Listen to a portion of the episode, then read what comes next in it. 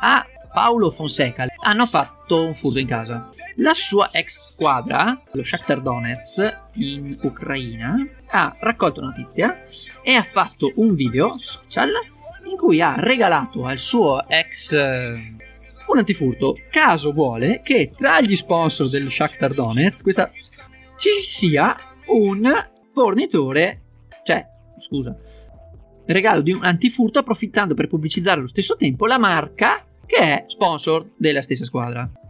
Quindi andando alla notizia, usa i social.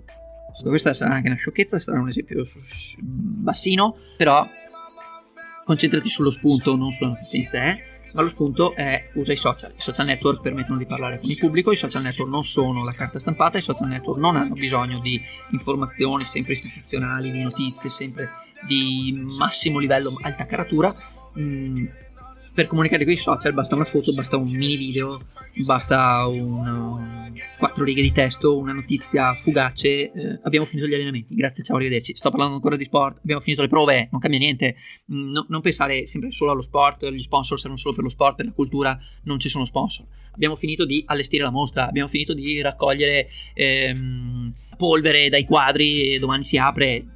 Abbiamo finito di contattare gli spedizionieri che domani ci manderanno, da domani riceveremo i quadri, cioè non importa, adesso parlo di cultura, musica e, e arte, quadri, può essere qualunque cosa e vale che l'evento, l'iniziativa che stai creando sia di lungo periodo, un campionato da settembre a giugno, può essere l'evento secco, una giornata. Il modo di trovare gli sponsor è lo stesso e tutte le azioni che noi suggeriamo funzionano comunque perché la squadra che fa 10 mesi di campionato, è vero che fa 10 mesi di campionato e ha 10 mesi per poter comunicare col proprio pubblico, ma è anche vero che l'investimento dello sponsor deve essere molto più ampio perché deve durare per 10 mesi, mentre l'evento secco, la singolo concerto, è vero che magari costa tantissimo, ma agli sponsor gli si può chiedere una fetta molte volte più piccola perché non deve durare per 10 mesi l'investimento, ma per una data secca, o meglio, per il mese, mese e mezzo, due mesi, tre mesi prima di quella data e un 15 giorni dopo per fare l'investimento, per fare in modo che prima si parla dell'evento, poi si fa l'evento, poi se ne parla ancora per un po' dopo e poi si ricomincia a lavorare per l'anno successivo.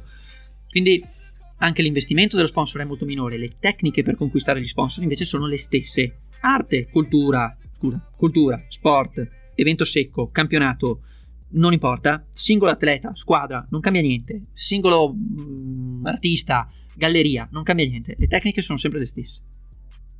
Quindi usa i social, sempre e comunque. Eh, Facebook va benissimo, Twitter mh, mm, dipende, eh, Instagram va per la maggiore e lì non importa che tu sia uno sportivo o una galleria d'arte, Instagram va alla grande. YouTube è un ottimo strumento se utilizzato in modo costante.